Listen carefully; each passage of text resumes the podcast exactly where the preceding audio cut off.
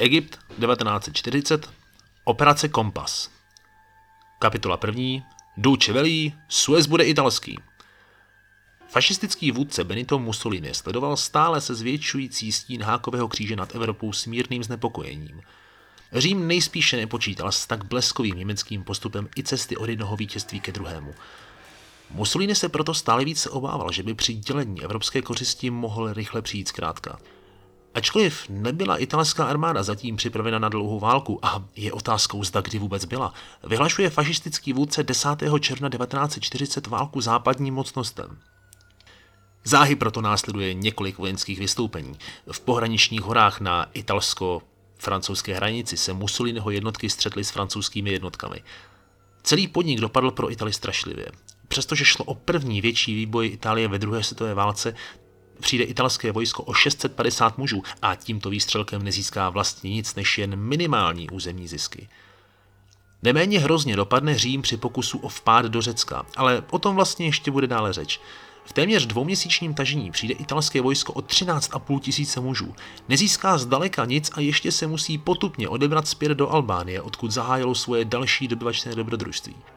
Mussolini měl možná brát vážně varování generálů a italská pozemní vojska prostě neměla být na dobyvačnou kampaň připravena dříve než v roce 1943. Jenže Mussolini se svým snem, obnovením římského impéria, prostě nehodlal dál čekat. Existovalo snad jediné místo, kde Italové měli převahu nad případným bojištěm. Rozpálená nehostinná poušť afrických dálav. A pozor, zde fašistický stát zaznamenává proti Britům řadu nemalých úspěchů a bylo by zhůvěřilé na ně dále navázat. Pozdější italské tlaky v Africe eskalují do zabrání britské části Somálska a předůstají do poměrně vleklé východoafrické kampaně s řadou vrcholů. Započala právě v září roku 1940 a s různou intenzitou trvala až do listopadu 1941. Skončila sice italskou porážkou a ztrátou mocenského vlivu nad Afrikou, začala však minimálně velmi slibně. Největší z italských kolonií v Africe byla Libye. Její pozice byla ideálním odrazovým můstkem pro síly desáté armády, přibližně 150 tisíc mužů dělených do deseti divizí, postavené proti Brity kontrolovanému Egyptu. Cílem bylo nejen zcela potřít mnohem slabšího protivníka, zadupat jej do země a uštědřit mu morální porážku, ale kromě toho dosáhnout egyptského pokladu. Jestli teď myslíte zmocnit se jeho cených historických perel, jste na omilu. Šlo o poklad vojenský a v konečném důsledku i politický. Italská vlajka měla zavládnat Suezem. 9. září 1940 se silné italské formace v rámci Operazione E vydali na pochod. Burácení tankových kolon, hukot leteckých motorů a dusot mnoha tisícové italské armády však nedlouho za egyptskou hranicí začíná uvadat. Přestože byl nástup zpočátku velmi dravý, britské jednotky pod jeho tíhou nejednou ustoupily. 80 km za egyptskou hranicí útok výrazně zvolňuje. Formace libijského guvernéra a maršála Rodolfa Gracianiho dosáhly ještě velkého vítězství u sídí Barány. Tam se ale také postup nepřítele 16. září definitivně zastavuje. Mussolini a konečně celé vrchní velení bombarduje Gracianiho štáb neustávajícími dotazy, proč že maršál nepostupuje, jak je možné, že tanky stojí. Mussolini si byl přitom tak jistý, že maršál Graciani je jeho nejlepším mužem na tomto bojišti. Proč? Protože už neměl žádné funkční nákladáky ani palivo na zbyt. Mužstvo dál mašíruje pěšky a navíc téměř neexistuje týlová infrastruktura. Takže jestli se tu bavíme o nějakém postupu nejdřív v prosinci, a to ještě možná. Čili Italové v následujících dnech než válčením zabývali se spevňováním silnic, stavbou vodovodu, opevňováním svých pozic a teprve nyní budovali vůbec celkové zázemí pro další postup. Vpád do Egypta tedy v plné nahotě ukázal, jak moc jsou Italové nepřipravení vést souvislejší a delší kampaň.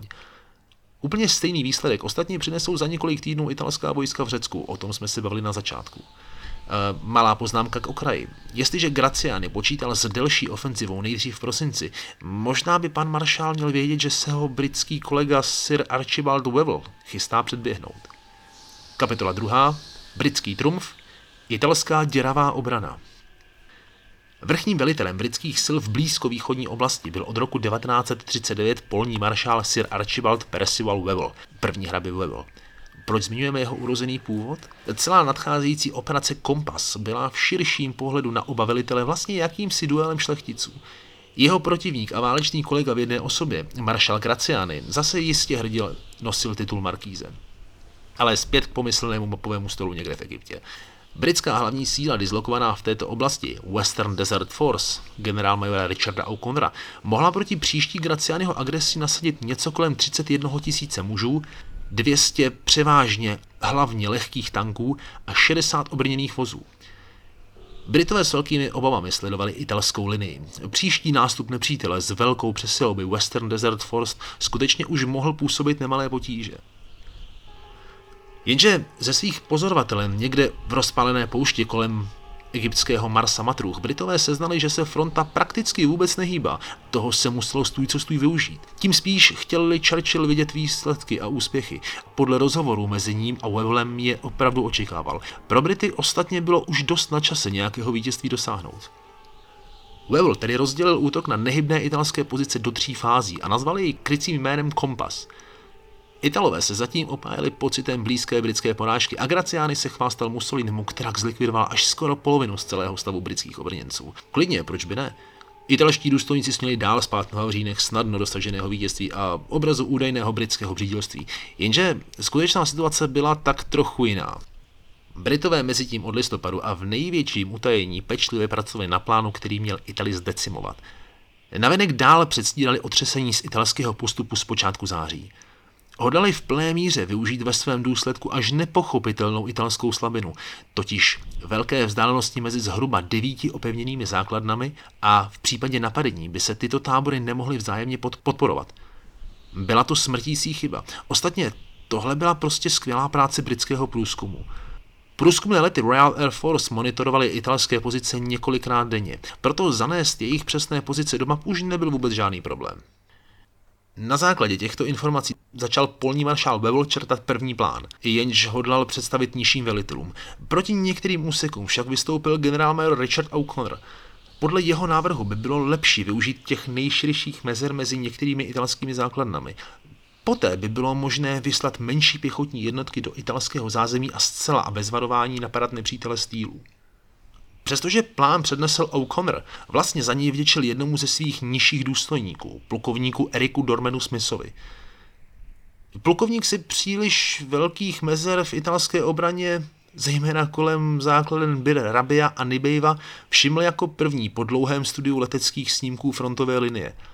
Šíře mezi těmito tábory byla tak nepochopitelně nekrytá, až by tu prošla snad celá divize, a to skoro nepozorovaně. Takto navržený plán přinášel v konečném důsledku jistě velmi neortodoxní přístup, ale mohl by fungovat. Alespoň na Wevla udělal bez zbytku dojem a britský maršál neměl důvod jej nepřijmout. Britové prostě dokonale dokázali využít základních nedostatků italské armády, která nedokázala adekvátně zajistit zřejmě ani nejožavější části samotné frontové čáry. Od konce listopadu začaly probíhat pečlivě utajované přípravy na velkou ofenzivní operaci. O jejím pravém účelu věděla jen hrstka nejvyšších důstojníků a skutečný záměr navíc kladlo několik spravodajských dezinformačních her. Ačkoliv Italové byli přesvědčeni o katastrofálních britských ztrátách, zase tak strašné ve svém důsledku nebyly a britskému vojsku umožnili přeskupení a pomalý přesun do výchozích pozic počátku operace Kompas již tedy nic nebránilo v cestě a po několika dílčích úpravách dostal plán na proražení italských pozic, tedy jejich pouhé projití zelenou. Do 28. listopadu byly hotové všechny náležitosti operačního plánu.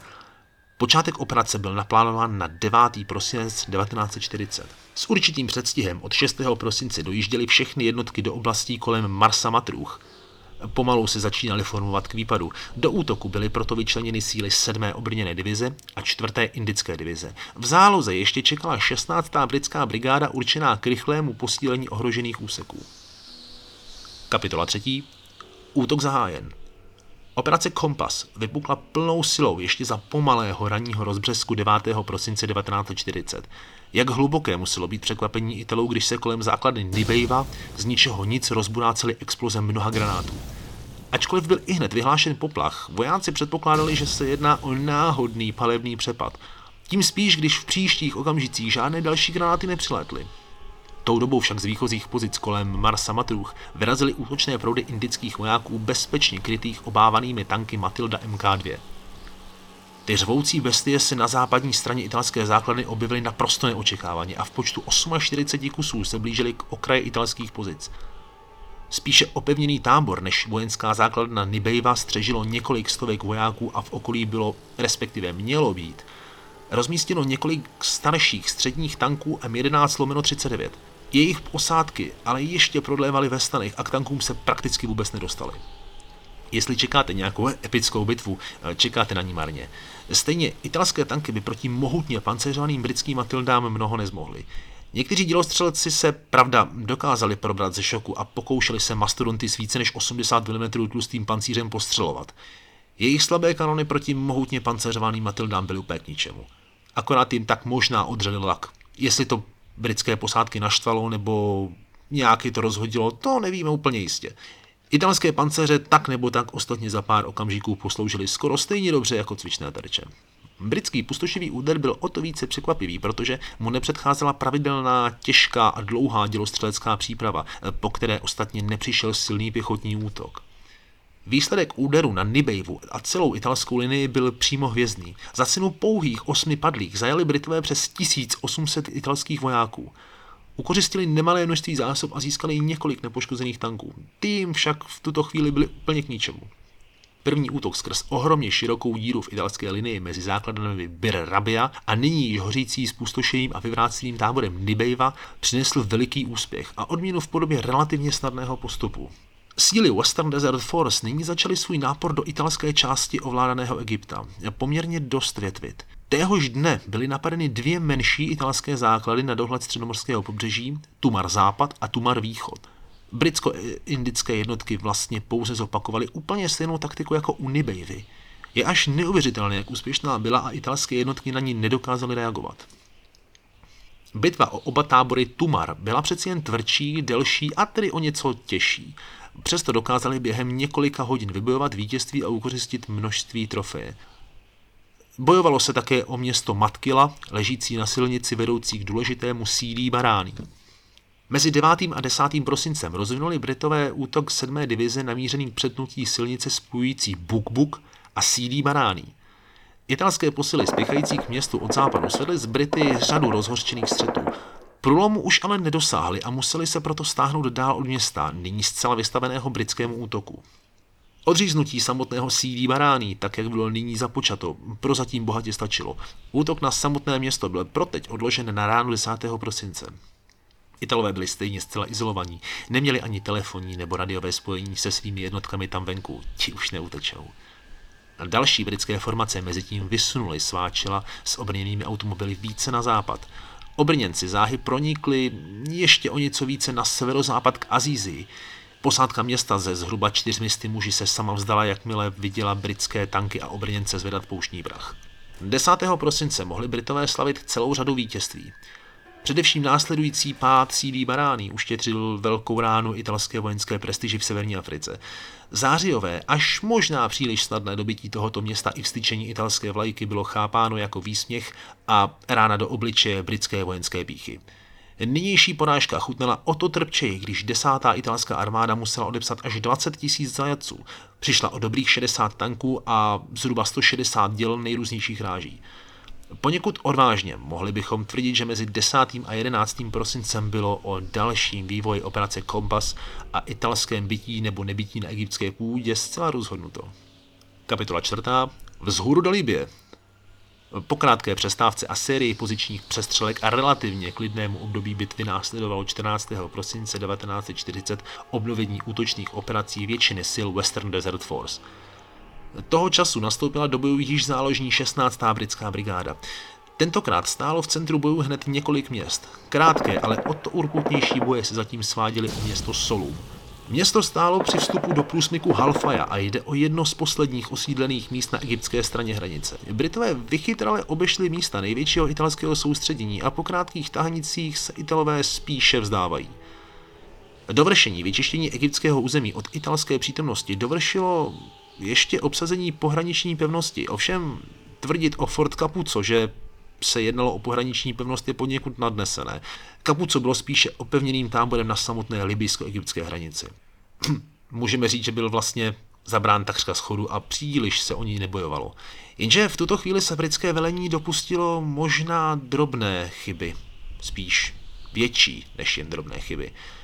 Wevel byl možná teď příliš sebejistý a jistý si sám sebou. Náhle odvolává ze současného bojiště čtvrtou indickou divizi a přesouvá ji do nového působiště v Súdánu. Jednotka totiž měla změnit oblast nasazení a být odeslána do východní Afriky. Jak víme, Italové zde stále nebezpečně ohrožují některé britské pozice. Toto bojiště bylo delší dobu vlastně jediným, kde se Italům ještě dařilo.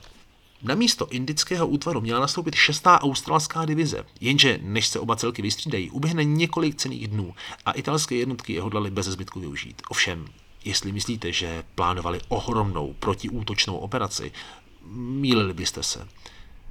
Na to už možná zdaleka nebylo dost sil. Během těchto klíčových mnoha desítek hodin se Italové mohutně stahují na západ v počtu mnoha desítek tisíc vojáků, kteří by jinak nevyhnutelně skončili v britském zajetí. Wevel teoreticky nyní mohl celou operaci zastavit. Egypt byl od Italů prakticky naprosto očištěn, což bylo mimochodem také cílem operace Kompas. Jenže to britskému maršálu rozhodně nestačilo. Cílem další fáze se stala Bardia v italské Libii. Ve zdech města se opevnilo množství italských vojáků a samotné okolí Bardie se docela dobře mohlo stát možným odrazovým můstkem k italskému útoku na Egypt. Pomalu již končil další válečný rok a někteří vojáci trávili Vánoce v díře. V lepším případě pod plachtou nákladňáků. Možná si četli dopisy od blízkých a třeba i dál od frontové linie. Možná při světle mihotavého záblesku baterky, ale pořád ve válce. Bitva o Bardiu trvala dohromady kolem dvou dnů, ve kterých se rvaly celky 6. australské divize a italského 33. sboru ze zhruba 40 tisíci obránci. Nechybilo letecké nebo námořní bombardování. Přestože počty obou stran byly poměrně dost rozkolísané, vojenská kvalita Italů však nepatřila k těm hvězdným úrovním a město nedaleko egyptské hranice bylo 5. ledna 1941 dobyto. Western Desert Force byla toho času přeznačena na 12. sbor a tomuto sboru se vzdalo nebo bylo zajato konečně přes 36 tisíc italských vojáků. Mohli bychom tady do nekonečna rozepisovat další a další střety mezi 12. sborem a dalšími italskými jednotkami. Vesměs by vypadaly vlastně navzájem dost podobně. V této fázi libyského výpadu v rámci operace Kompas bylo dobytí vlastně však spíše prax prosté obsazení Tobruku velmi důležitým vrcholem. Tento silně bráněný a betonovými posty obehnaný životně důležitý přístav byl australským jednotkem získán 22. ledna 1941 po několika denním obléhání. Tobruk byl strategicky významný a životně důležitý přístav pro vedení dalších operací na africkém válčišti, tedy pokud bylo před výpady nepřítele adekvátně zajištěno středozemní moře, což zatím bylo. Německá hrozba byla v této oblasti zatím pořád docela vzdálená. Italská flotila si nemohla dovolit ztrátu jediné větší bitevní lodi a na širém moři se italské vlajky objevovaly spíše zřídka. Ovšem, ale ani Royal Navy, jeho středomorská flotila na tom nebyla z hlediska případné převahy nad italským nepřítelem nejlépe. Kapitola 5. Únorová mapa pouštního bojiště. Polovinou února 1941 dostoupilo britské tažení v rámci operace Kompas vrcholu. Síly 12. sboru před několika dny obsadili Benghází a dokázali zvítězit v krátkém střetu s prchajícími italskými silami u Bedafom. Větší části italských jednotek stáhly se přes průsmyk u El Agheila k Tripolisu. Spíše to vypadalo, že britské skupiny málo co dokáže zastavit. Ačkoliv Italů bylo prostě pořád víc, jejich vojenská kvalita byla čím dál tím nižší. Přímo úměrně utrpěným porážkám v uplynulých týdnech. Je otázkou, jak moc velení 12. sboru reálně plánovalo tažení na libýský Tripolis. Webel by asi možná byl ochoten postupovat klidně dál, kdyby další operace v Libii nezastavil přímým rozkazem Winston Churchill. Část jednotek z afrického bojiště bylo potřeba přimístit do Řecka, na jehož půdě se povážlivě začínala horší situace. Ostatně celý Balkán v té době představoval pro Brity určité riziko a výraznou hrozbu. To ale ještě netušili, že zde bude svedeno několik dalších bitev. My se však vrátíme ještě aspoň na chvíli do Afriky.